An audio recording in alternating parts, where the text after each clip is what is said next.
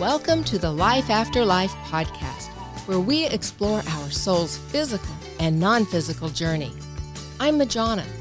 Let's discuss angels, guides, and loved ones from the other side.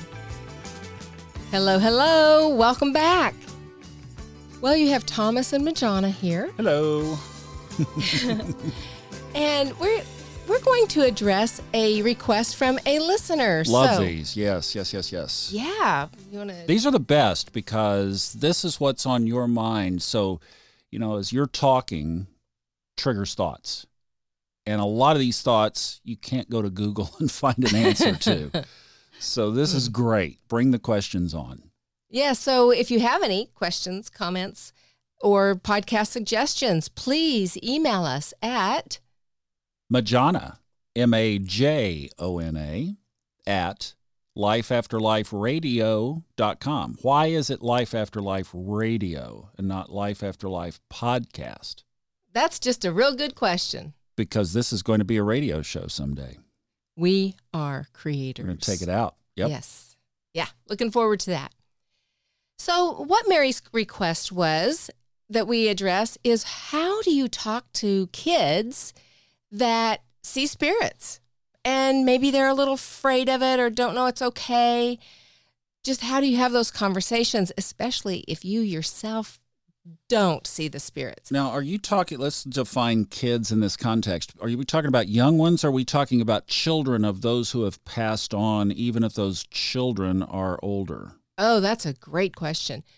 From her email, I believe she's talking about young people, not not people left from someone that crossed over, but but you know somebody that's young, because kids don't have the filters that we do. You know, often they have not yet been told by society that they are not seeing those or people that they're seeing, or that they're you know invisible playmates. Or it's the stress that's causing the trauma that's seeing, letting you see things that aren't there. Oh yeah. All of those. So so the kids just don't filter that. And you know, I even I know for myself if somebody and they did when I actually hit middle school when someone was telling me, "Oh, this is not possible." And I'm thinking, "Really? Then who is that?" And by the way, your aunt is not liking what you're saying right now.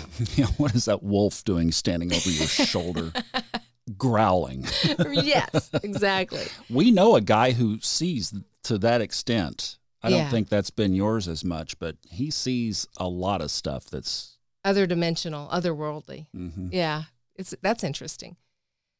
So, what do you do? All right. This I love this question because I so wish that I would have had this guidance when I was a child. So, first of all, please let them know that it's okay. And if if they have been allowed to watch any sort of scary movies, stop that immediately because it's that's for sensationalism. It's to help people get scared and raise their adrenaline level and to increase ratings. It is not based in the truth.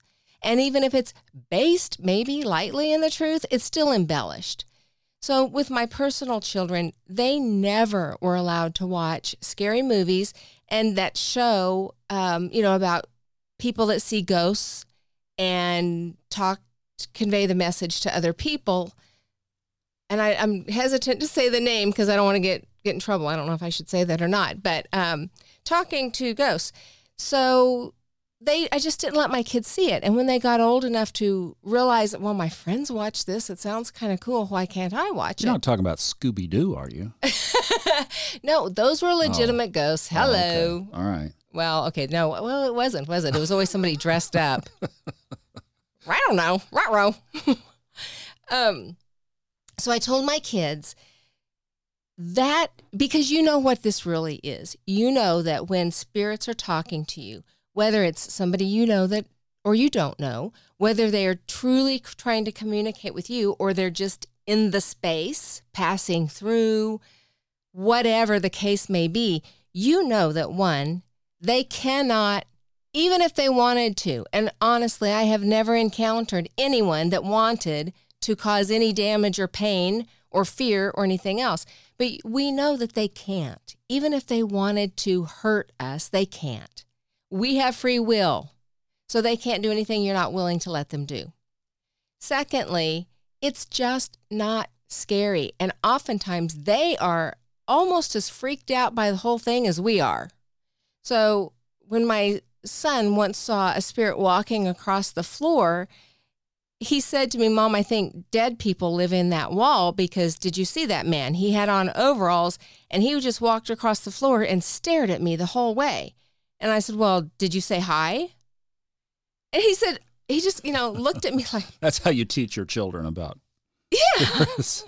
right. You know, it's like, it's, he he was a little confused by that because he had asked if I saw the person. Well, I wasn't even looking. I was busy doing something else. Did you say hi? And he said no. And I said, "Well, you probably freaked him out then, didn't you?" you know, this poor guy was watching you and he's thinking, "Wait, he's looking at me. Does he see me? Why don't other people see me? Why does everybody else ignore me?" So he was trying to figure out the same thing that you were, and then he just walked into the wall. He just happened to be able to go through it where you would have bounced off. So, very non threatening. So, let the kids know that it is non threatening. First of all, it's safe, it's non threatening. These people are here just sort of living their lives, but they just don't have bodies. And then once they rest in that and they, they know that they're safe and they're not seeing things or imagining or you're not going to be angry, just you know, ask them to communicate. Really be be interested, not overwhelming, like, you know, oh my gosh, what did you see? But what what was that? I didn't get to see it. Will you tell me what you saw? So make it inviting. Let them share with you in a safe way and only what they're comfortable in sharing and reaffirm for them that it is safe. These people can't hurt you. Wow. I wish I could have seen that. That must have been so cool. So when they know that okay, this is a gift. It's not a curse, and it's pretty cool. That's that will, help them open up as well. And then um, if they're caught off guard, again, they can ask the spirit to stop, go away, leave, or whatever. The other big thing is to employ the children's angels. And there's a really good chance that they have communication with their angels as well, and they may or may not know them as angels. If they're very small children, they may just think of them as as a friend. It's just a playmate. I had an angel who that's just always referred to him herself uh, as as friend. So again, that's okay, and encourage conversation and tell them if this startles you like if spirits are waking you up at night and you don't like that, that's okay. And you can tell them, you know what, I need to sleep. So please don't bother me tonight. And then ask your angels to block you from that, shield that. And the angels are very happy to help with that. And they have to have an invitation, they can't infringe on your free will. Now, we were talking in a couple of podcasts back about your brother contacting your dad through the CB radio. Uh huh when we're talking about older kids of let's say they lost their father or grandfather but they're teenagers or they're in their early 20s or something and they're grappling with this and they have an encounter how do you but they're skeptical. Mm-hmm. so you're not talking about some of those steps that you talked about that you would use with younger kids. How would you talk to those older kids well, similar in that make it a safe conversation and let them know that it's a safe situation. So if it's somebody that they love, again, you know what? Your family member loves you so much and misses you just like you miss them that they're reaching out to you. And it's and especially, you know, they know you miss them and they can the cool thing is sometimes they can even you don't have to talk out loud. If you're thinking about them, they get that and they show up and they want to help you feel better. So maybe they're giving you a hug or whatever. And this is how you start to work with it. Just open up, make it safe, open the li- the channels of communication with the child, however old that child is, and let them know, you know, there are people that probably think this isn't for real. And that might be because it just doesn't happen for them and seeing is believing. And I want you to know that I firmly believe that it's real And I think it's so cool that you're getting to have this experience.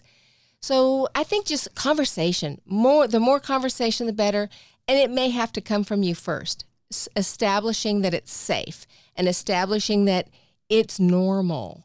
Actually, this is more normal than blocking it. It's just energy. And then allow that child to also feel safe in communicating with the spirit as if they were right here, as if they were, you know, embodied 3D and having conversations with them and you know make it kind of a game or you know at least a relaxed conversation. And are you are you really hearing them? Are you, are you intuitively hearing them? Uh, do you get to you know help them help them clue in to what senses are engaged that will help them develop this even better and then ask them to share with you and they can talk to that spirit and let them know you know this kind of freaks me out if they're not really open to it I, I love you. I miss you. I want to talk to you.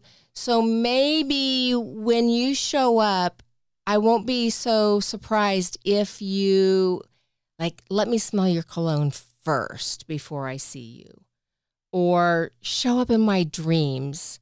You know, some whatever's non-threatening for them. But I think usually once they know that it's okay, they're safe physically, they're safe emotionally, and that's because this person loves them and is reaching out to them my experience is kids are pretty cool and they catch on and they get it. And then they they actually get it better than the adults. I can't help but to think in wrapping this up 1972 consciousness. Now this is, you know, we were watching this and a lot of the people watching this are now the parents or really the grandparents. But this is I have no idea if this is going to work, but uh, this is from the episode Scooby Doo Meets Batman from 1972. my tomb, the tomb of gloom. Away, away, or you'll meet your doom. Oh my gosh. oh, if you could see this. So there's a, like a sheet, right? That oh, is, Oh, boy. looks like it's just absolutely. That's the scary ghost from 1972 Oh my Scooby Doo. gosh, Doom. You're You've going to come meet your my, doom. You've come to my. Oh, Like what's exit? like let's exit. You Well, let's two, get outta here. right? Running on air. Oh, I'm so glad that that's not the way it is. And yeah, so you're right. Even in we have come a long way. Haven't we, we have come because a long you know way. that's what we watched, and as long as that's your filter, it's you. You know, then you kind of do think, "Wow, let's oh, like get out of here, dude." Golly, that's terrible. Isn't that great? Oh my gosh. So thank you so much for listening. And if you have any other questions, please let us know. I hope this was helpful. And, you know, let your kids reach out to me. I would love to hear from them too. It would be, oh, that'd be so cool. So, Majona at lifeafterliferadio.com. And until next time, namaste.